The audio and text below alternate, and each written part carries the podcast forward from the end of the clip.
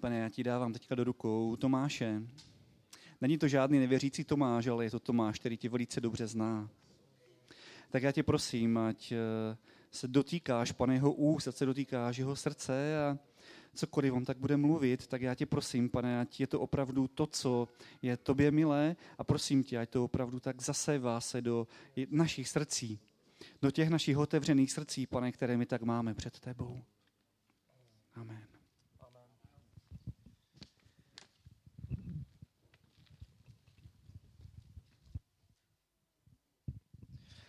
Já se teda předem omlouvám, dneska ty poznámky vypadají tak trochu jako, no, ale věřím tomu, že se z toho půjde přečíst něco. tak, a víte, co mě došlo, když jsem přemýšlel, modlil jsem se za dnešní schromáždění. Já jsem tak prožil a byl jsem hluboce osvícen, že vlastně většina z vás vůbec neví, co já dělám za práci. A, takže a, a proč vlastně se občas tady neobjevuju, spíš docela často se to neobjevuju. Já pracuji v Křesťanské akademii mladých, kde děláme takový projekt Exit Tour, kde se jezdí po školách s kapelou a dělají se tam prostě evangelizace. A vždycky odpoledne já mám na starosti takovou party, kde nám zveme lidi ze škol, kde je muzika, kde hraje ta kapela a kde zároveň je prostor pro kázání evangelia. A jenom pro také pozbuzení, teď jsme byli v Písku minulý týden a v tom Písku ve středu na tu, na tu takovou party, na takové setkání, a, tak tam celkově přišlo 135 lidí. A z toho asi 40 byli křesťané, kteří to tam pomáhali organizovat, byli v týmu, ale všechno ostatní byli studenti ze škol. A Tomáš Řehák tam měl krátké slovo o oběti Ježíše Krista, o mostu. Nevím, jestli jste někdy ten film viděli. To je vlastně film o, o tom známém příběhu, kdy otec se musí rozhodnout, jestli zavře padací most a nechá přejet vlak, anebo jestli ho nechá otevřený a všech několik stovek lidí v tom vlaku zemře, ale tím vlastně zabije svého syna, který je tam někde zaklíněný. A my jsme se dívali na kousek toho filmu a byli tam, byl tam spousta nevěřících lidí a nevěřících holek, které v okamžiku, kdy ten otec prostě zatáhl za tu páku, tak jenom tak se dívali s otevřenou pusou, jako co to ten člověk jako dělá. A pak, když eh, slyšeli, že to, to tež pro nás udělal Bůh, tak pro spoustu lidí to byl velmi, velmi intenzivní moment, si myslím. A hodně, hodně lidí přemýšlelo nad tím, co pro ně opravdu pán Bůh udělal. Takže to je také pozbuzení. Nebo když jsme byli před týdnem v Liberci a byli jsme na koncertě závěrečném velkém, kam přišlo asi 200 lidí, tak eh, na konci toho koncertu jsou rozhovory s lidma, kdy mladí křesťané se baví prostě se všema těma účastníkama. A mají k tomu taky dotazník. A na konci toho dotazníku je otázka, chceš vědět něco víc o tom, jak mít věčný život s Bohem, jak mít věčný vztah s Bohem? A běžně třetina až polovina lidí na tom koncertě řekne, jo, já to chci vědět. Nevím, jestli vám to úplně dochází, ale nevěřící lidé vám sami řeknou, že chcou slyšet evangelium. Polovina až z těch 200 lidí. A co bylo úžasné, tak z pěti z těch lidí se dokonce mládežníci mohli modlit modlitbu spasení. Že prostě nejenom, že řekli, že to zajímá, ale že řekli, jo, to je něco, co já prostě chci přijmout. Já chci přijmout Ježíše Krista jako svého pána a spasitele. Tak to je jenom pro takové pozbuzení. Někdy si říkáme v Čechách, ani na Moravě se nic neděje, tak já vás chci pozbudit, že se dějou věci, že pán Bůh jedná a pracuje. Možná to ne vždycky vidíme nebo slyšíme, ale, ale je to tak. A, a ještě druhá část mojí práce je o tom, že já se hodně setkám s vedoucíma mládeží, a teď jsme měli takové setkání pro vedoucí mládeží z Jižní Moravy a Střední Moravy. A na konci toho setkání jsme měli, jsme měli rozhovor se dvěma holkama, které vedou mládež v jednom sboru. A ty holky říkali, tyjo, my jako se snažíme evangelizovat, děláme spoustu věcí, v letě děláme kemp, po tom kempu jsme každý víkend prostě dělali nějakou následnou akci, celé prázdniny. Já jsem tam tak seděl, hleděl jsem na ně, říkám si, ty to bych chtěl taky. A protože my děláme kempy, ale většinou pak už nemáme sílu na to dělat každou neděli nějakou aktivitu nebo víkend. A ty holky byly také skleslé a říkali, tak my se tak snažíme, ale část té naší mládeže je taková jako nic moc a vlastně to vůbec za nic nestojí. A byl tam se mnou jeden američan, který taky třeštil oči, když je poslouchal, protože oni jsou v kontaktu se spoustou nevěřících lidí, kteří mohli říct o Kristu. Oni sami byli úplně zapálené hořící pro Ježíše. A oni, když tak depresivně skončili, tak jim říká, No já nevím, jak vy, ale já jsem obrovský pozbuzený. Ty holky tak na něho vytřeštěly oči a on jim říká, že děláte úžasnou práci. Vy hoříte pro Boha. Chcete mu sloužit, kážete evangelium. Chcete prostě táhnout ostatní mládežníky za ním. To je báječné a já věřím tomu, že prostě Bůh v tom bude jednat dál. A ty holky tak na něho vytřeštily oči a řekly, aha, to nám ještě nikdo neřekl. Víte, s tím se setkávám docela často, když potkávám vedoucí, a, ale i služebníky, že jsou skleslí a dobytí. A když je člověk pozbudí, tak najednou slyším, že jsem první, kdo si všiml jejich služby. Že jsem první, kdo je pozbudil. A tak jsem si řekl, a věřím tomu, že, od Pána, že to je od Pána Boha, že dneska budeme mluvit o pozbuzení. A, a když se mi to tak nějak seplo v hlavě, tak mě ještě došlo jedna věc. Nevím, jestli si to vzpomínáte, ale asi před dvěma rokama, možná třeba, už nevím, když tady mluvil bratr Jegelman, tak on říkal, víte, co je největší, jedna z největších problémů české církve? To není to, že by křesťané v Čechách nevěděli, co mají dělat. To není to, že by se nemodlili nebo nechtěli, neusovali o modlitbu. To není to, že by nechtěli za Bohem. Ale jeden z velkých problémů české církve je, že se navzájem nepozbuzujeme. A, a zase mi to zapadlo ještě s něčím jiným. Často, když se bavím s lidmi ze zahraničí, tak mi říkají, že jeden z největších problémů v Čechách obecně je strach. Lidé se bojí. Lidé se bojí vy, prostě vytáhnout hlavu z, hra, z řady. Lidé se strašně moc bojí udělat něco nového, protože jsou si vědomi toho, že když se to nepovede, tak se najde spousta kritiků, kteří je sejmou. Lidé se bojí cokoliv udělat nového jinak, než je zvykem. Opravdu v Čechách panuje velký strach z nových věcí a z toho vůbec dělat věci jinak. A já sám jsem to viděl, jsem jel prostě do zahraničí, na západ nebo dokonce až do Ameriky. Tak tam lidé jsou úplně víc v pohodě jako v tom. Oni vám řeknou, jo, zkusil jsem tady tu firmu, nepovedlo se to, krachlo to, ale byl jsem moudrý, takže mě to nějak nesemlelo, tak zkusím zase něco nového. Prostě lidé nemají strach se pouštět do věcí.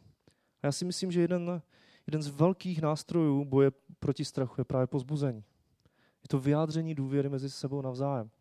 Je to to, že věříme a prožíváme důvěru od Boha a důvěříme jemu, ale taky, že se navzájem pozbuzujeme. Mně se vždycky strašně líbilo, co říkal Roderick tady. On to říkal skoro pokaždé, když přijel. On říkal, nebojte se dělat chyby. Nebojte se toho, že uděláte chybu. A to já vás to chci pozbudit. Takže pozbuzování. A já jsem si pro vás připravil takovou krát, kratičké video. Je to z filmu, máme tady hromadu royalistů a dětí, takže je to z kresleného filmu, a je to Planeta pokladů. A je to velmi na motivy Ostrovu pokladu. Četl někdo z vás Ostrov pokladu? Od Stevensona? Zamávejte, jenom ať vím, jestli jsem tady takže nevíte. Dobře, tak si to možná někdy přečtěte.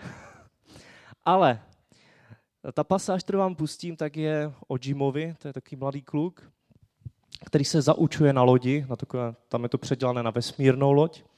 A on se tam učí nové věci a vezme si ho pod křídlo John Silver, starý drsňácký námořník, který ho prostě zaučuje, jak být dobrým plavčíkem. A v jeden moment tam stane, že, že kvůli Jimovi pravděpodobně někdo umře že, jsem, že něco udělal špatně a prostě se stane neštěstí. Nakonec se ukáže, že to nebyla jeho chyba, ale on v ten moment to myslí. A tak mrkněme na to.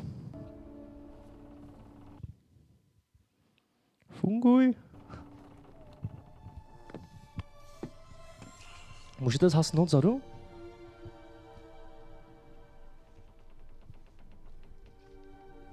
Nebylo to tvoje chyba. Polovina posádky by teď poletovala v černočerné hlubině, kdyby... Hele, ty to nechápeš?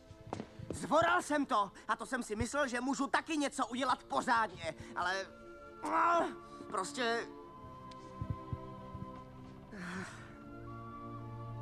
Kašli na to. Nech mě.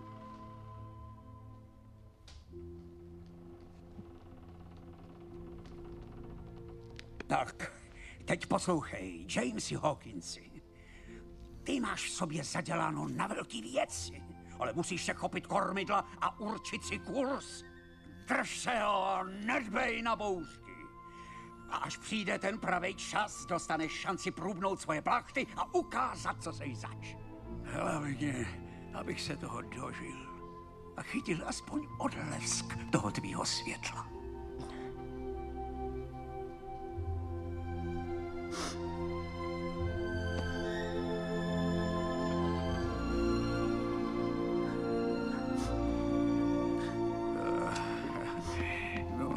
Všechno je dobrý, Jimbo. Tak, víte, nad čím jsem přemýšlel, když jsem viděl tady ten film? Tak Jimmy, já... Už to jako můžete stopnout. On je fakt dobrý, já ho mám rád. Ať je Disney. A víte, na čím jsem přemýšlel? Hmm. Jedna z nejsilnějších věcí na tom filmu, vůbec na tom příběhu Ostrou pokladu a mnoha jiných příběhů je vztah otce a syna. A nebo to, že tady tomu klukovi úplně chyběl otec, že je opustil předtím. A najednou se ho jako kdyby adoptoval prostě starý námořník, který se o něho stará a tady v ten moment vlastně vyjádří důvěru. Vyjádří mu víru v to, že ten kluk něco dokáže. Jako kdyby ho utvrdí v tom, že utvrdí ho v jeho hodnotě a v tom, že věří v jeho budoucnost. A já jsem na toho přemýšlel, kolik, eh, kolik z nás něco takového prožilo od svých rodičů. Kolik mužů něco takového zažilo od svého otce. Že mu vyjádřil, že je na něho pišný, že je hrdý na to, kým je, že mu důvěřuje a že věří ve velkou budoucnost. Kolik eh, žen zažilo něco takového od svého táty, který jim prostě řekl, že, že je má opravdu ráda, že ta jeho láska k ním prostě vydrží na furt. Kolik z nás slyšelo také pozbuzení, takové utvrzení. A to ještě my jsme na tom celkem dobře. Jsme spousta z nás je z křesťanských rodin. Ale když přemýšlím nad, eh, nad eh, studentama, tak eh, v dnešní době na středních školách je přibližně tak už téměř 80% studentů, kteří jsou z rozpadlých, neúplných rodin. To, že globálně každé druhé manželství se rozvádí, je pravda, ale to zahrnuje všechny manželství, včetně těch starších lidí od těch 40 výš. Ale v mladých manželstvích je to mnohem, ale mnohem častější. A když se bavím s lidmi, kteří slouží středoškolákům, kteří slouží normálně na gymnáziích, tak říkají, já většinou nevím, odkud kam ten člověk jde. On za mnou přijde a řekne, ty jo, dneska jdu domů. No jo, ale ty bydlíš přece tam v té části města. Jo, ale dneska jdu za taťkou. Aha. No, my už jsme vlastně jako, to jsou dvě různé rodiny. A nebo prostě ani neví, kdo je jejich rodič. Já si myslím, že nejenom my, ale i tento svět potřebuje obrovské pozbuzení a utvrzení.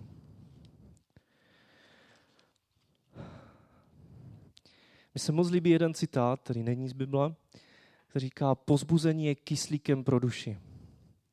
Když někomu řeknete něco dobrého, něco pozitivního, když mu vyjádříte důvěru v, jeho, v něho, tak je to jako kyslík, že člověk může nadechnout. Já si někdy říkám, jak moc tohle to já dělám vůči své ženě, vůči svým dětem. Jak moc já sám utvrzuju svoje děti v tom, kým jsou, kým můžou být. A není to jenom nějaké přemýšlení. Písmo samo mluví docela hodně o pozbuzování. Izajáš 41.6. Navzájem si budou pomáhat a bratr bude pozbuzovat bratra. Buď rozhodný. Ve skutcích pozbuzoval všechny, aby ve svém rozhodnutí se trvali a zůstali pánu věrní. Nebo mnoho židů i obrácených pohádnů, kteří ctili jediného Boha, doprovázelo Pavla a Barnabáše, ti s nimi rozmlouvali a pozbuzovali je, aby se drželi boží milosti. Dokonce v Římanům 12 je napsané, kdo dovede pozbuzovat, ať pozbuzuje. Dokonce o Bohu samotném je napsané, že to Bůh trpělivosti a povzbuzení. Římanům 15.5. Nebo je to vlastně i příkaz v Židům 10. Mějme zájem jeden od druhého a pozbuzujme se k lásce a k dobrým skutkům. Nebo v 1. Tesalonickým 5. Proto se navzájem pozbuzujte a buďte jeden druhému oporou, jak to už činíte. Nebo Barnabáš, to jméno vlastně znamená syn útěchy, syn pozbuzení. Když se podíváte na jeho život, tak on takový byl. Nebo vůbec smyslem poslání Ježíše Krista bylo dát nám věčné potěšení, nebo jinými slovy pozbuzení, dobrou naději. A ještě zajímavější je, že Duch Svatý je utěšitel, parakletos, ale to se dá taky přeložit jako pozbuzení. Duch Svatý je duch pozbuzení. Ale co to znamená pozbuzení? Znamená to jenom někomu říct, jo, jsi dobrý, jsi šikovnej, něco takového. Mně se moc líbí jeden příklad, jeden příběh, který se stal. Bruce Wilkinson, jeden učitel na biblické škole, jedné nějaké v Americe, jednou opravoval testy. Že to se tak jako ve škole dělá, opravují si testy. A měl jsem tu možnost být na té straně, že jsem taky musel nějaké testy opravovat, tak vím, jaká je to nuda. No ale on dostal v jeden moment mezi hromadou testu, tak dostal takový test. Jo, byl nějaký pomáčený, roztrhaný od kečupu. Asi nad tím ta osoba i jedla při, při psaní. Těžko říct, no prostě vypadalo to hrozně. Už ten papír. Když se podíval na obsah, tak zjistil, že to je jako za pět minus. Že to je prostě hrozné. To, to jako se nedá ani číst. Možná jste někdy takový test napsali. A, ale nemluvím o vás. A, a on si přečetl jméno toho člověka, který to napsal. Byla to nějaká Becky. Tak se podíval po třídě a uviděl, oh, pájo, na tebe se nedívám, uviděl tam prostě člověka, slečnu, která ale vnitřně vypadala podobně jako ta písemka. Prostě byla taková neupravená a bylo vidět, že je prostě úplně ztracená. A tak on se díval na ten test a už se chystal, že tam napíše tu pětku, ale pak se zastavil a napsal tam, Milá Beky, věřím, že tato písemka nevypovídá nic o tom, jaká jsi vevnitř a proto se těším, až tě blíž poznám. Profesor. A čekal, jak to bude vypadat dál další týden, než budu psát další písemku. Další týden dostal písemku, tentokrát už vypadala na normálním dobrém papíře, ale když si ji přečetl, tak zjistil, že je tak jako na čtyři, na čtyři minus, tak, tak by ten člověk prolezl. A on zase místo známky napsal, Díky, Beky, že mi dáváš poznat, co je v tobě skryté, jen tak dál. Profesor. Další týden dostal znova ten test a ten už byl tak jako na trojku, na tři plus a zase tam nenapsal známku, jenom napsal, drahá Beky, už se těším na tvoji další, profe- na tvoji další písemku, tvůj učitel. A za měsíc u té čtvrté písemky, tak ta byla výborná. Ta byla naprosto zajedna.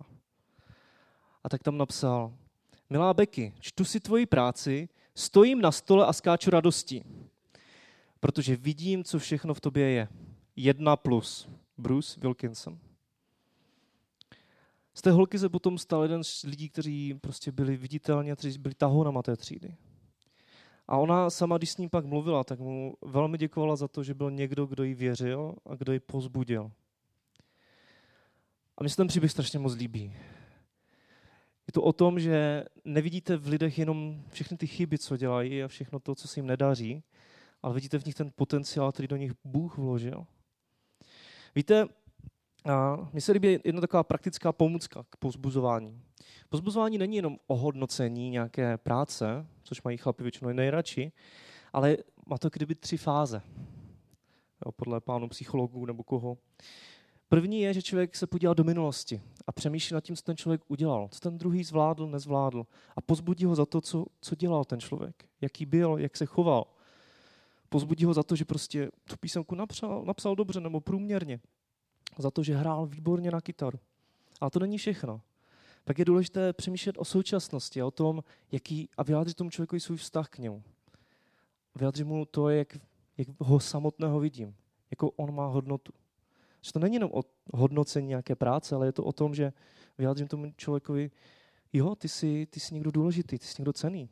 Nejenom, že jsi skvěle hrál na kytaru, ale vím, že prostě jsi skvělý člověk, vážím si tě osobně a můj vztah k tobě je prostě, že tě opravdu cením, jsi pro mě důležitý. A pak to jde ještě dál. A věřím tomu, že do budoucnosti to bude ještě lepší. Věřím tomu, že zvládneš obrovské věci alebo velké věci, nebo prostřední věci, ale věřím ti. Takže to není jenom o jakém pochvale, ale o to vyjádření vztahu a vyjádření důvěry a víry v toho člověka.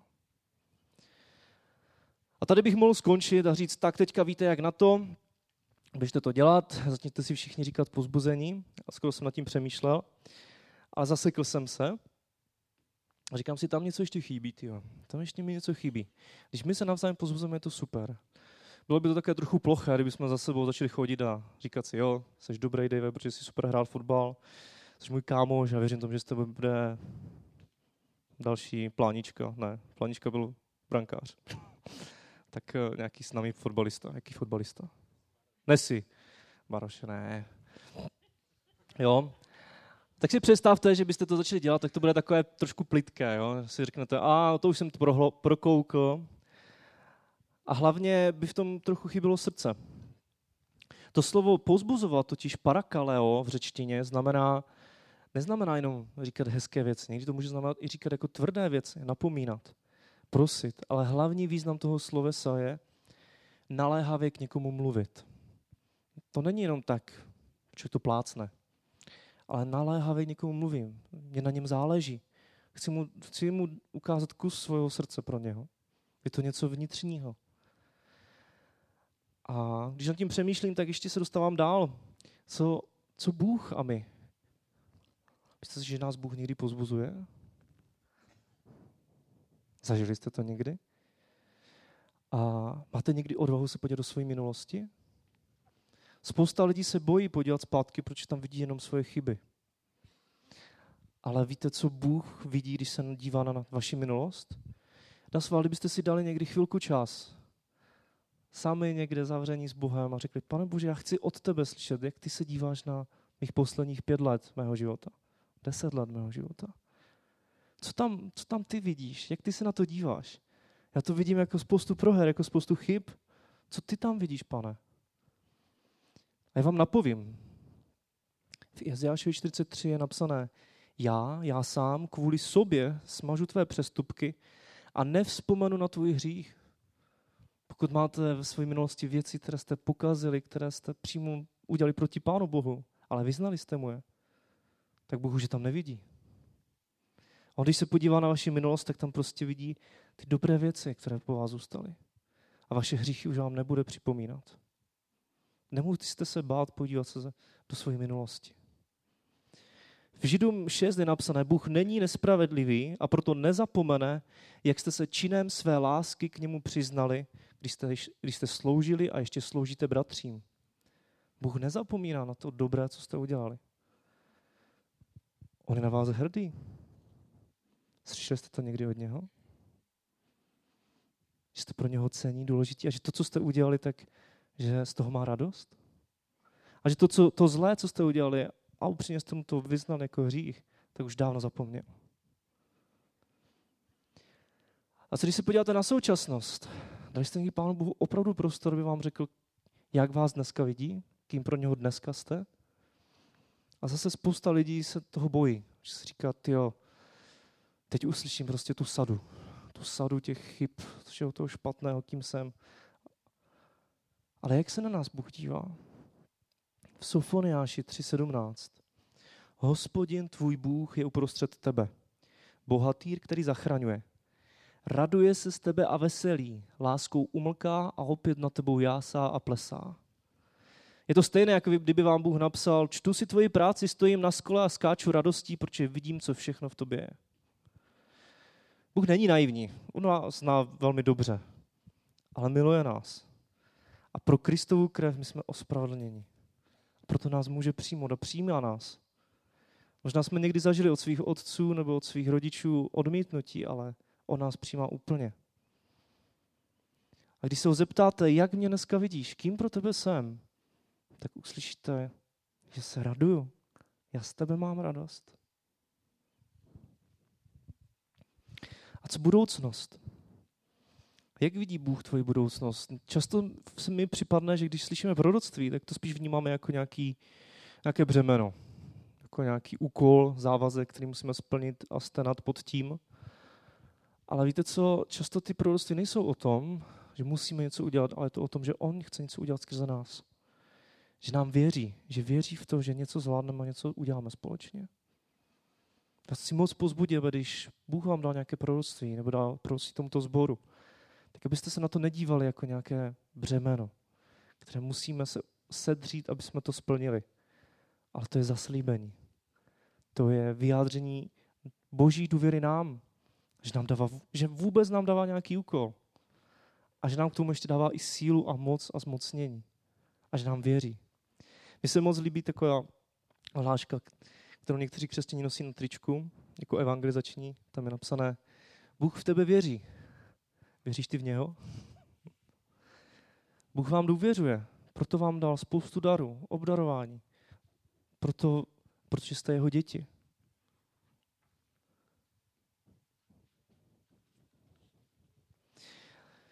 Takže když chceme někoho pozbuzovat, tak se můžeme někdy i zastavit a přemýšlet, co Bůh sám nám říká, jak On nás pozbuzuje. Někdy si fakt připadáme jako ta Becky, která prostě něco totálně zmršila. Nevím, jestli se to někdy někomu z vás stalo, ale předpokládám, že většině z nás. A stydíme se za ten papír, že jsme ho vůbec někam poslali a odes, že jsme ho vůbec dali do tomu učiteli dopředu. Skoro si říkáme, ty, to jsem měl radši hodit rovnou do koše, než tohle. A já to radši zabálím a půjdu z té třídy a půjdu z té školy. Ale víte co, Bůh, když to vidí, tak vidí ten potenciál, který je v nás. On vidí tu touhu, že chceme za ním mít. On vidí to, že jsme jeho děti. A nás, chce nás tom utvrzovat. Chce nám říkat, já tě miluju, já o tebe mám zájem. A na ty chyby z minulosti už se prostě nedívám. A věřím v tvou budoucnost, protože to bude budoucnost se mnou.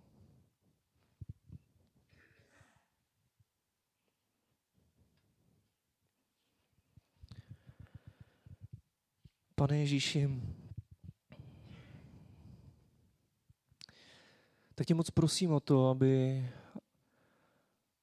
aby si odšpuntoval naše duchovní uši, aby si odšpuntoval naše, náš duchovní zrak, aby jsme mohli začít vidět to, co nám říkáš v písmu, aby jsme to nejenom tomu rozuměli, ale abychom opravdu od tebe skrze Bibli mohli slyšet to utvrzení ve vztahu s tebou.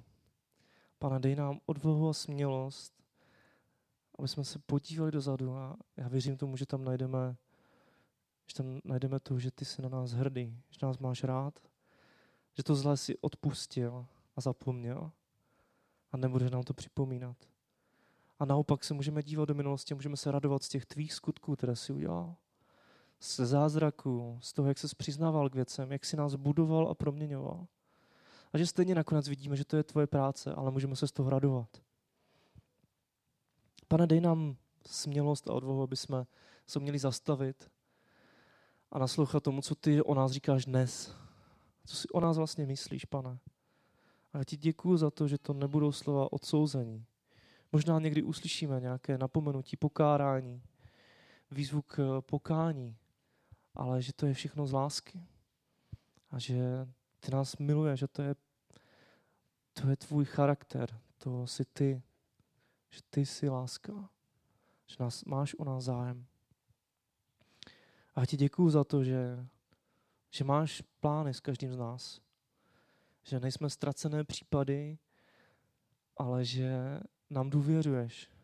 Že nejenom chceš, aby jsme my důvěřovali tobě, ale že ty důvěřuješ nám. Jinak by si už tady zavolal dávno stovky andělů, kteří by to udělali líp než my. Jinak by si zavolal ty šutry, aby kázali evangelium a sloužili tu. Ale ty důvěřuješ nám, pane. Ty máš s námi nějaký záměr a chceš nás ještě více proměňovat do své podoby. Ti děkuju za to, že máš pro nás připravené ještě velké věci, ať už se týče našeho charakteru, našeho vlastního života, nebo co se týče našeho sboru. A to ne proto, že my bychom byli tak dobří, ale protože ty jsi tak dobrý, pane. Díky za to. Díky za tu milost a za tvé nezasloužené dary, které dostáváme. Já bych poprosil Pecu, jestli byste mohli zahrát něco bez zpívání, zvládnete to? A jenom bych dal jednu písničku, tak Amplak. Jestli bychom mohli přemýšlet a opravdu se zastavit teďka. Já mám obavu, že když se rozprchneme ze schromáždění, tak budeme přemýšlet nad těma knedlíkama, co máme na stole a odpoledne už bude spousta dalších povinností. Zkusme teď ještě dát Pánu Bohu prostě několik minut, aby jsme, aby jsme mu položili otázku, jak, jak mě vidíš, pane Ježíši? Co si o mě opravdu myslíš? A chci vás pozbudit, abyste se postavili na Boží slovo. Já sám kvůli sobě smažu tvé přestupky a nevzpomenu na tvůj hřích. Bůh není nespravedlivý a proto nezapomene, jak jste se činem lás, své lásky k němu přiznali, když jste sloužili a ještě sloužíte bratřím. Hospodin, tvůj Bůh, je uprostřed tebe. Bohatýr, který zachraňuje, raduje se z tebe a veselí, láskou umlká a opět na tebou jásá a plesá. Pane Ježíši, tak díky za tvoji dobrotu. Dej nám prosím sílu, moudrost tom, aby jsme si dokázali udělat víc času na tebe. A nejenom na to modlit se a volat a přimlouvat se za věci, ale i ti naslouchat. Pane, dej, dej nám, ať, ať ten základ, který je v nás, vůbec to vědomí, kým jsme v tobě, ať je zdravý. Ať to můžeme předávat dál v našich rodinách, v našem sboru, ať to můžeme předávat dál i lidem, kteří tě vůbec neznají zatím. A díky za to, že ty jsi tak dobrý k nám.